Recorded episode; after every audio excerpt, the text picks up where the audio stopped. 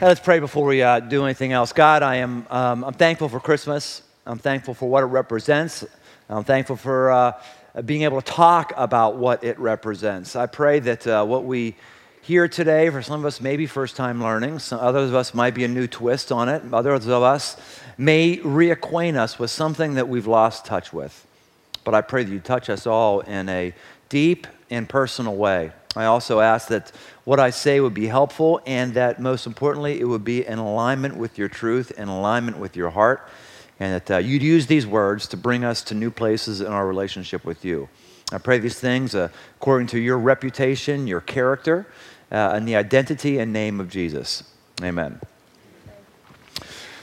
Well, when I used to do all the hiring at Crossroads, or even still today when I interact with somebody who may make some sort of job transition, whether at Crossroads staff or, or a friend of mine who's out in the, in the business world, I'll often try to help them figure out what it is that they ought to be doing on a regular basis. And oftentimes people just don't have any sense of what gives them life, what, what, what they are excited by. So I'll say something like, what will be Christmas every day for you? Every day, will be Christmas every day. And, uh, and they look at me like, well, well, you know, Christmas, we, we wake up in the morning, we are excited about that day, and we're going to have energy going through our day. Yes, there's some things on Christmas you don't like. You don't like cleaning up the wrappings and stuff like that. But you can live with a positive expectation and have Christmas every day in your job, even in the midst of difficulties. What would it be like to trend your occupational life that way? And that's what we're looking at in this series, three hundred sixty-five Days of Christmas, having the values of Christmas every day. The very first week, Chuck talked about anticipation, living with a positive sense of anticipation. Anticipation, first of many songs I'm going to sing today. Chuck says he likes singing, but he never sings all that often, so it leaves me to sing who has a bad voice. Anticipation, what's it like to live with a, a sense of anticipation every day? And last week, Jenny talked about preparation, not preparation H, but preparation, being prepared, yes. Junior high humor, I am very predictable. Yes, I am. I, I am unpredictable. You know, I've got my Christmas sweater on. Some of you are saying, hey, man, you wear that every Christmas. Yes, I do. In fact, um, at least sixty-five percent of all awaited shows, I will be wearing this exact outfit. I am... I am, I am very predictable. I am predictable about the things I like about Christmas, the things I wear about Christmas. I like the values of Christmas to, to go throughout my entire year. And Jenny did a phenomenal, how good was she last week? How great was that? I'll tell you what, I was, uh, I was touched very deeply by that. Libby and I were both. It was, uh, it was very, very, very, very good stuff. And so this week we're talking about celebration. What would it be like to have an attitude of celebration every day, three hundred sixty-five days a year? One of the verses that uh, Jenny referred to, I'll refer to it again, comes when, when Mary is pondering and thinking through all the things that have been happening in her life. She's been visited by an angel. She's starting to see God's grand redemptive plan unfold. She's starting to connect the dots between things that were prophesied in the Old Testament and what she's starting to experience. In the book of Luke, chapter two, it says this, "But Mary treasured up all these things, pondering them in her heart." This isn't just a one-time, oh, interesting stuff, I like that, I celebrate it. No, she treasured it. It's as if she went around intentionally, intellectually, gathering all the things that have been happening, and she pondered it, not had a fleeting thought about it. She made a decision to celebrate and dwell on the deep stuff that was happening. That's what celebration is. Celebration is deliberation. Through ideas about celebration. Celebration is when I deliberately think about the thing that I want to celebrate. I deliberately think about the thing I want to dwell on. I deliberately think about God. That's what Christmas is. It's thinking about God, the greatest thing that's happened in the history of anything, that God himself, God, the high and exalted one, comes down and takes on flesh, lives a human existence, perfectly as only God could, and yet dies a death that I personally deserve. This is the story of Christmas. It's the story of love, a story of God coming after, a story of God saying you and I are worth something. This is why Christmas tends to have good vibes. It's why we tend to have celebrations. It's not just that we have built-in a built-in party system at Christmas, but it's sort of like it's in the air. Even if you're in Walmart, you hear Frosty the Snowman. It's a little sense of celebration, you know, you're kind of tapping your, we start to sing Christmas carols that point us to something outside of ourselves, to something transcendence. We will have Christmas movies that get us in the joy and the mood of celebration. How many of us watch Christmas Vacation every single year? How many of us? And then whenever we pray over the Christmas meal, we want to say a blessing, that blessing, that blessing, as Uncle Lewis said. Yes, I, I actually think about that scene three hundred sixty-five days a year, or at least fifty days a year. fifty days a year, I dwell on what it's like to give a blessing. I like that. When I go to the dentist, I think of Herbie, and I want to be a dentist. Herbie wants to be a dentist. I think of these things. I intentionally, that's pretty good, wasn't it? That was, that was good, yes, yeah. Um, I think of these things regularly. I think of the message of Christmas and the songs that we've been singing regularly because I want to think of the love of God coming into my life, coming into my world on a regular and consistent basis. Actually, my favorite Christmas song is oftentimes not classified as a Christmas song you may have never even heard before, but it is my favorite Christmas song. It may have been because I first heard it at a high school choral concert years and years and years ago at Christmas time, and, uh, and, and it cemented the value of taking intentional time every minute. Any minute is a good minute to celebrate, and it's still stuck with me. So we're going to take a look at a rendition of that song. And while we do, we're going to uh, have the opportunity to be generous. If you're newer here today, hey, we're hoping you receive generosity from us today. No obligation. Just let that bag pass by. For the rest of us, whether we give electronically or the old-fashioned fuddy-duddy way of dropping something inside of a bag, it's our way to identify with the generosity of God, wanting to take a page from his playbook of being people of love. So let's go ahead and be generous. We build into things that are going on our midst, and, uh, and check out my favorite Christmas song. Man, five hundred twenty-five thousand six hundred minutes. You'll be singing that all year long, and I hope you do. That's how many minutes are in a year, and that's how many different opportunities you have to make an intentional choice to celebrate, an intentional choice to dwell on the love of God, an intentional choice to dwell on the, the plan that was all about bringing you and me into a relationship with him. The whole Bible is about this. The whole Bible is about the message of Christmas, the message of love, the message of God coming out, the whole thing. Everything in the Bible either prophesies the message of Christmas, everything in the Bible either pre-configures the message of Christmas, teaches about it, or is Jesus having Christmas, or modeling the character of God, or teaching the application of it, everything. Back in the book of Hebrews, chapter four, Hebrews is all about connecting the dots with Jewish, uh, Jewish believers, ancient Hebrew believers, to understanding that their Old Testament scriptures are all telling about Jesus and the message of Christmas. So Hebrews, written in the New Testament, is connecting the dots, how all this connects together. And it says this in Hebrews chapter four.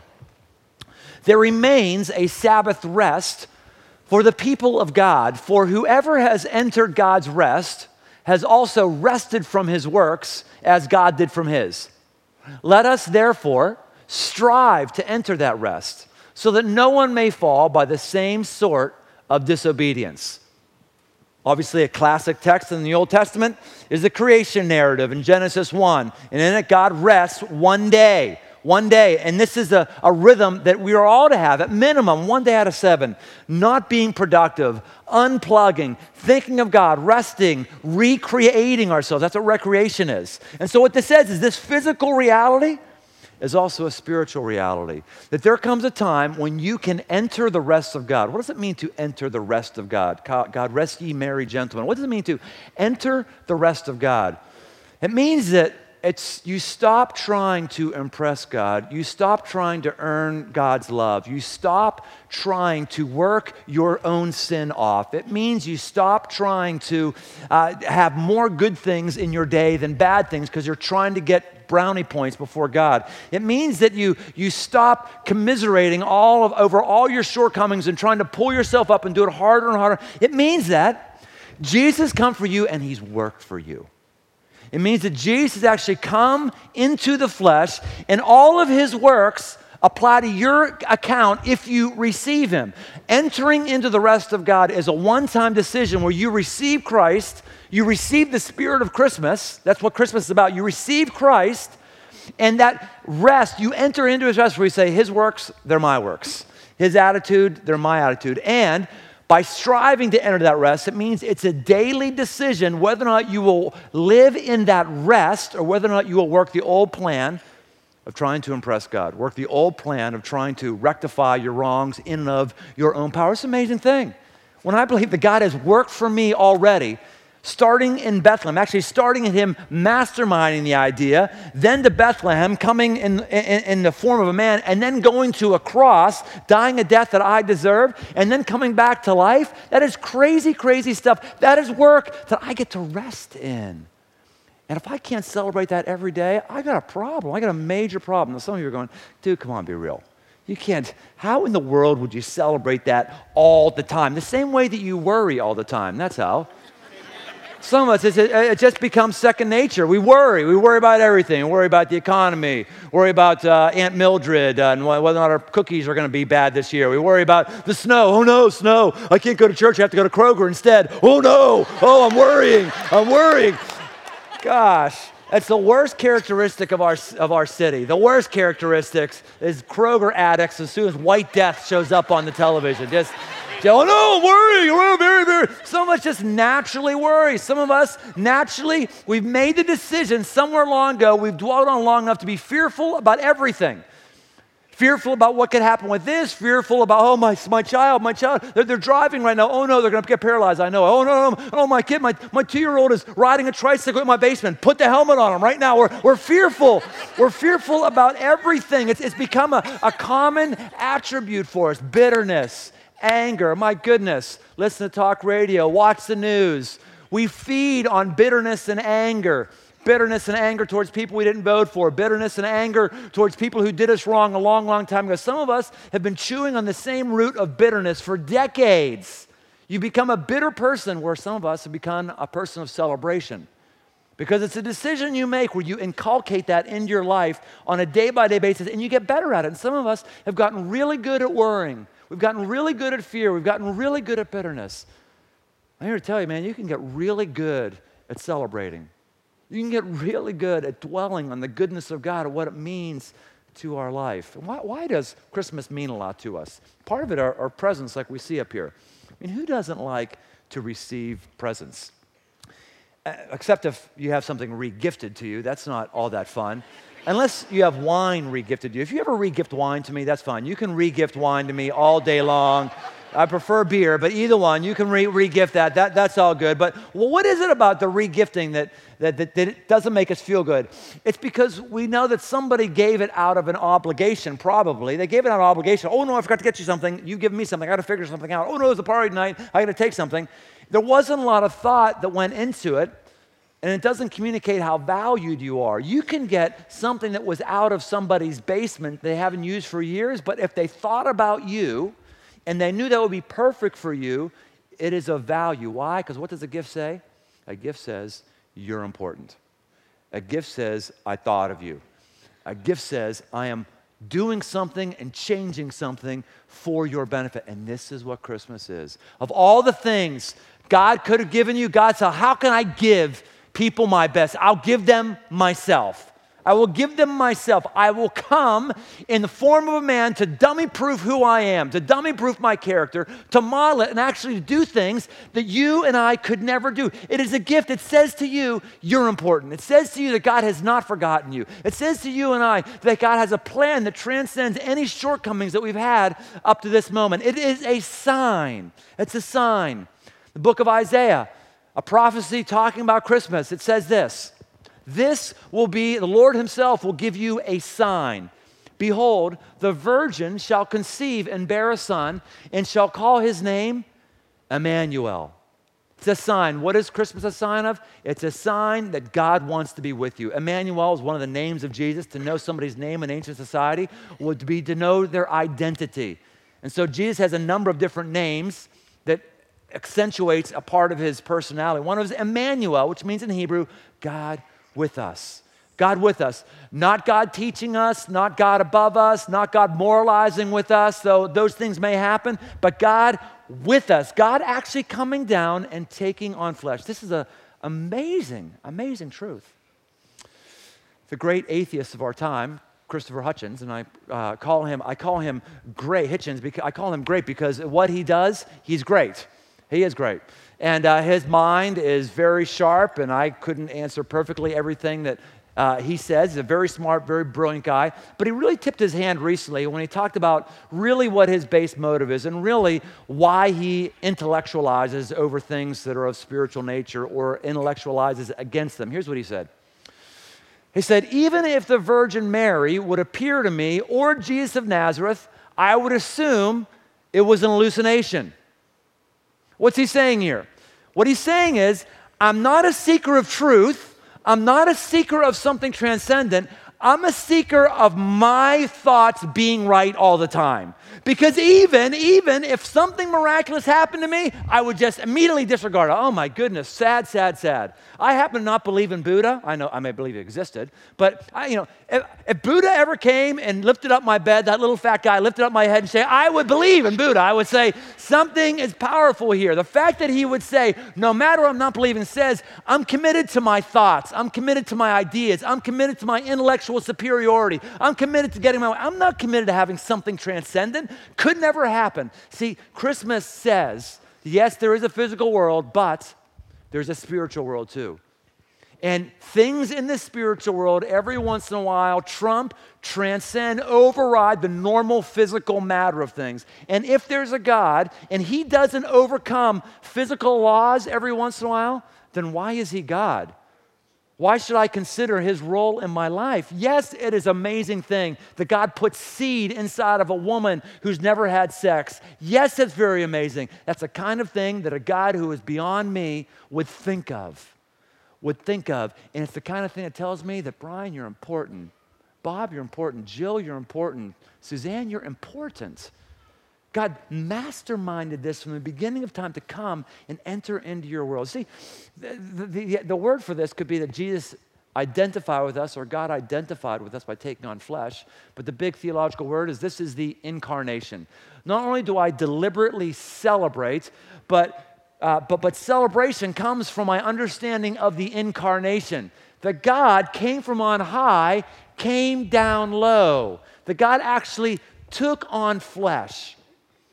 I've been reading that there's some churches that are doing the rather controversial move of, of uh, eliminating certain Christmas songs from the repertoire because they believe there's things that are inaccurate in them. And for the most part, I'm like, hey, it's a Christmas song, whatever, just sing it. Uh, I, I think I think sometimes we get, I think sometimes we get a bit too anal. But um, but I understand the train of thought. Uh, specifically, one song that churches, some churches are deciding not to sing any longer is a song I, I grew up singing when I was a little kid and. in our Presbyterian church, Away in a Manger. Away in a manger, you know, that whole thing. There's one verse that says, uh, the little Lord Jesus, no crying he made. Now, the reason why that's offensive and why that's inaccurate is it, is it gives the impression that Jesus was the perfect child. Actually, that Jesus wasn't even human. Because he would have been the perfect child, and he would have never cried, he would have never whined, oh, never given his maybe. No, no, that's called a human thing. That's not a sin thing. That's called a human thing. And people were eliminating this because it's saying it's demeaning the fact that God actually became a person. God actually became flesh. God wasn't Superman, Superman who looked human, had characteristics of humanity, but underneath it all really wasn't human. No, no, he is fully God, fully man at the same time. When armchair theologians try to uh, throw darts at my faith and say that the early Christians made up this idea of Jesus being God, I'm like, dude, look at history. Look at history. The first uh, few hundred years after Jesus' death and resurrection, uh, early followers started banding together to make sure that they uh, had truth right. And the first thing they had to combat, or what's called the quote-unquote heresy, the first heresy they had to combat was the belief that Jesus was not human. They didn't have to combat or fabricate that Jesus was God. People got that one. They had to actually combat, combat that Jesus wasn't human. The first heresy they came after was uh, Ebionism. The idea that his bones, his bones, they're not real. They're not real. No, no, no, this is just a mirage, just a mirage. Or if you actually did touch Jesus, underneath it all, it's just a layer of skin. And Richard's, no, no, he's, he is, he is a person. He is a man. When it says that he wept, he wept as a person wept. When it says that he was tempted in all things, yet without sin, he was tempted. He wanted to do it. He felt it. Amazing that God would lower himself to become like us. Very few of us ever lower ourselves for anybody else, let alone if you were God, lowering yourself to become a person. And why does he do this? Because he's thinking of you, because he wants to give you a great gift, the gift of himself. Why does Christmas Story move me so much? The movie Christmas Story. I remember watching that the first time when I was twenty-something years old. And, uh, you know, Ralph, if you know the movie, is, you know, wanting to get a Range Rider, pump action, double action, uh, Uzi with a compass in the stock, whatever the heck the thing is. And everybody he tells, they say, you'll shoot your eye out, kid, every single, the whole thing. Santa is actually putting his foot in his face and pushed him down a slide, telling him, you'll shoot your eye out, kid. And at the very end of the movie, uh, Christmas presents are all open, and he's kind of dejected. And what do you know? Dad noticed. He was important to Dad. And Dad gives him a B B gun. I'm like, he gave him a B B gun. Maybe it's because I never got a B B gun. Maybe it's because my parents, the gifts they gave me in my stocking was deodorant, toothpaste, and socks. Maybe, I, I don't know why. You know, it's not so much a gift when you're trying to double dose. You know, uh, we're going to uh, have family expenditures and Christmas expenditures at the same time. And I'm not bitter about it. Doesn't bother me. I don't think about it at all. No, it doesn't. No, I do think about it every once in a while. But, you know, my parents more than did a lot of great blessings for me. But seriously, no lie, that, I did get that in my Christmas stockings every year. But uh, Ralphie, Ralphie is communicated that you are important, you matter. And God is communicating to you through Christmas that you're important, that you matter. Because God comes to us. He enters into our world. Unto you is born a Savior. Not unto you is born a teacher. Not unto you is born a moralist. Not unto you is born high ideals. Unto you, not unto you is born a miracle worker. Unto you is born a Savior. When girls in India who uh, we've rescued from sex slavery hear of this for the first time, they get it. Um, when, when, when a girl is sold into sex slavery or kidnapped into sex slavery, perhaps the first day or so, they're going, I hope someone gets me, I hope someone gets me. And then immediately after that, they lose any hope or expectation or anticipation of being rescued. Today, we'll talk about karma in our society. I have good karma, I got good parking karma. We don't really understand karma at all. Karma in the Hindu system means that the lot in life that you have right now, you have because of your works. You should never stop working. You should never rest because your work right now will impact your next life to come. That your only hope is you work. You don't rest at all. You work your spirituality. You work whatever it is. So in the next life, you can climb the chain. And where you are right now, you have no hope. You are staying where you are right now. You can go nowhere. So these girls are told by their pimps to live in their karma. This is your karma. This is the caste system. This is your caste. They have no hope, no expectation for anything different. The idea that God would come for you, that is a uniquely Christian idea. That is a uniquely Christmas idea. That God would actually take on flesh and come for you is crazy. So when a girl has people establish a relationship with her to get information, and then they storm a brothel, they break her out, and then while she's in Uh, in, in, in an aftercare home, and when for the first time in her life, she's heard the gospel, she's heard the good news, the news that Jesus is coming, that unto you is born a Savior. For the first time, a girl says, a Savior, I know what that is. I've been saved. You're telling me that the same way I was physically saved, I can be spiritually saved? They understand it. Now to us, you and me, we don't want a Savior. I, I just need a teacher. That's all I need. I just need a helper. I just need maybe a little counselor. I'm just an understandably flawed person who needs a few tweaks to their understanding. That's all I am. No, I am a sinner. No, I am in bondage. No, I cannot work and impress my way to God. I need a Savior. And until you come to the point where you said, I need a Savior, you'll never experience Christmas. You'll sing the songs, but you'll never have the attitude of celebration that can permeate your life three hundred sixty-five days a year. See, it's not just a one-time thing that God comes and does. Jesus actually says this about his Father. He says this. He says, my Father is working until now, and I am working. It's not just a one-time thing. I am consistently working. I am consistently coming after. I am consistently loving. Why is it that some of us are upset when God is referred to as Father in the Bible? He's referred, referred to regularly as Father in the Bible. Why is that? Uh, it's not because um, God is specifically a male. God doesn't have any genitalia.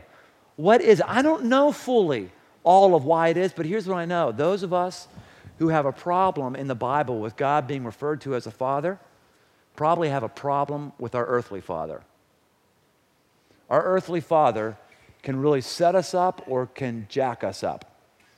In fact, when you go home, just Google, um, uh, just, just Google something like effects of fatherlessness or uh, abandonment of a father, something like that. You'll find that poverty is linked to a higher degree with the role or absence of a dad. You'll find that actual physical habits are linked to what the dad has done, even more so than the mom. You'll find that if you go to prison and you interact with people who work with people in prison, the, the, the most common characteristic, regardless of race, regardless of gender, regardless of economic status prior to incarceration, is the absence of a father, absence of a physical father or emotional absence of the father. It doesn't mean that if you're a single mom, God will not bring a father figure in your child. It doesn't mean that at all. All I'm trying to say right now is that for some of us have a hard time with the identity of God being a father. It links to, we've already sensed the power of what a bad father means to our life. It makes us, it's difficult for us. It's because there's a power to God. I'll tell you what, you have a heavenly father, regardless of what's happened with your earthly father, you have a heavenly father who says, you are important to me. You have a heavenly father that says, I will put everything aside and I will come after you. You have a heavenly father that cares for you so much, he has died for you. He has died for you. He has taken on flesh and lowered himself beneath any caste system there was in the heavenlies, lowered himself, come through the birth canal, goes through the entire spectrum of life, dies a death that Brian Tome deserves, not him. And he communicates love. He communicates his presence. He communicates, Brian, I want to save you from yourself. I want to save you from your bad choices. I want to save you from your selfishness. The book of Ephesians chapter two. Another Christmas passage. They're all Christmas passages. Here's this one. Ephesians chapter two, verse four. But God, being rich in mercy, because of the great love with which he loved us, even when we were dead in our trespasses, made us alive together with Christ. By grace, you have been saved. God being rich in mercy doesn't just every once in a while sprinkle a little mercy on our life. He is rich. He is abundant in mercy. And it says he's so abundant in mercy. When he comes to a person like Brian Tome, who was dead in his transgressions. See, it says that you and I, you know, we're not just some people who have some problems and God wants to give us a little uh, boost. We're dead in terms of, in terms of impressing God, in terms of working our way to God, in terms of earning God's approval, we are dead. Spiritually speaking, my natural self, it's like I have concrete shoes on and I'm drifting in the bottom of the Ohio River. No hope of saving myself. It says I am dead in my transgression. No matter how much I try to work the system, no matter how much I try to, to improve myself, that's fine, improve yourself. But if I think that I'm doing it to earn God's favor, he, he has already rested on that behalf. I need to rest from that and realize that's his mercy, his mercy that comes to me. And this is what's called redemption. I celebrate that I can be redeemed.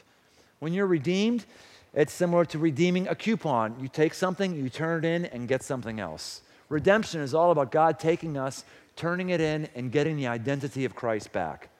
All of Jesus' goodness applied to our account because he worked for me. It's the ultimate cooking of the books. God cooks the books to where all of my iniquities are gone, and he transfers Jesus' spiritual assets to my account because he is rich in mercy. This is crazy and unprecedented. And it continues. And he raised us up with him and seated us with him in the heavenly places in Christ Jesus, so that in the coming ages, he might show the immeasurable riches of his grace and kindness toward us in Christ Jesus. In the coming ages, more and more and more. It's not like, okay, I'll, I'll, do, I'll do just enough so you don't have to go to hell.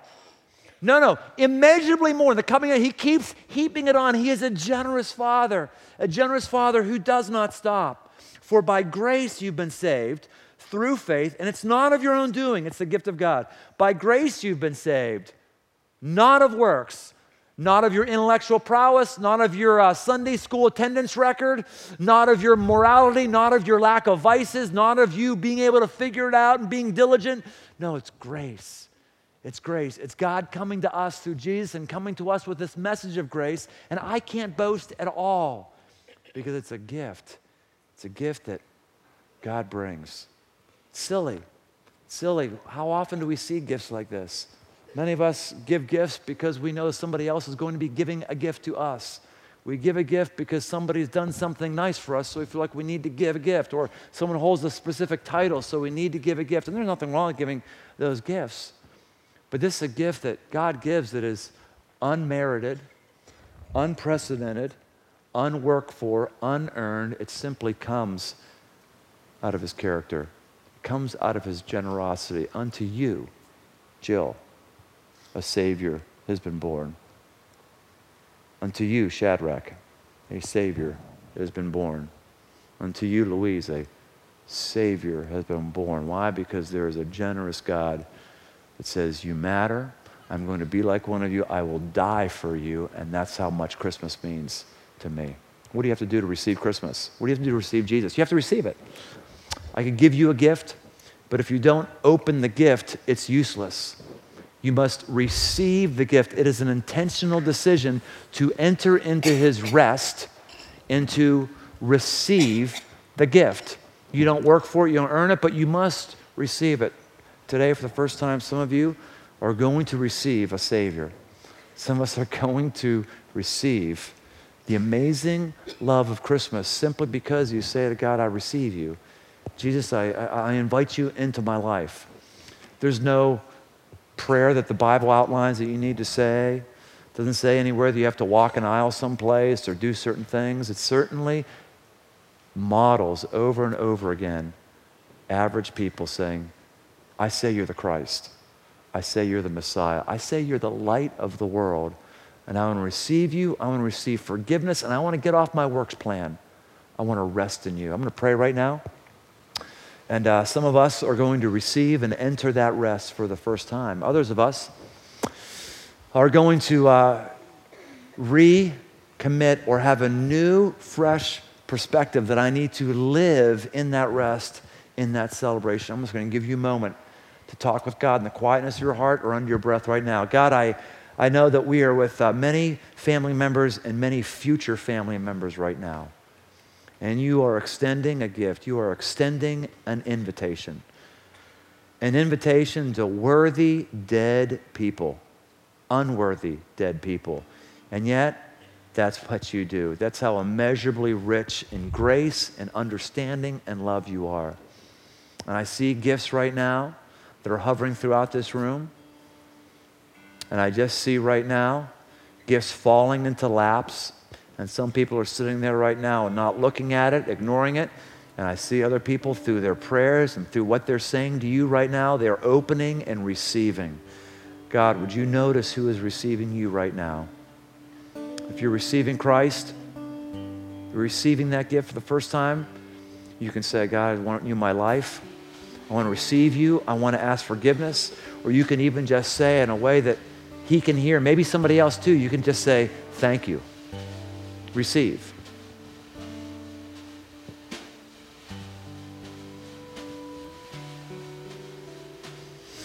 All of us have fresh appreciation. We are striving to remain in that rest.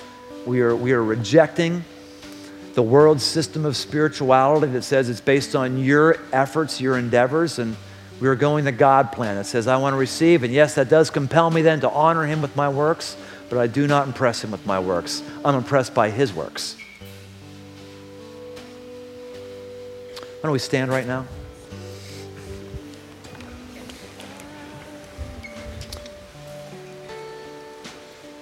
Got these candles when you came in, and these candles uh, symbolize a number of things. Symbolizes Jesus, one of his names is the light of the world, that he is the light of the world, the light that's come into a dark place, a dark and disobedient place.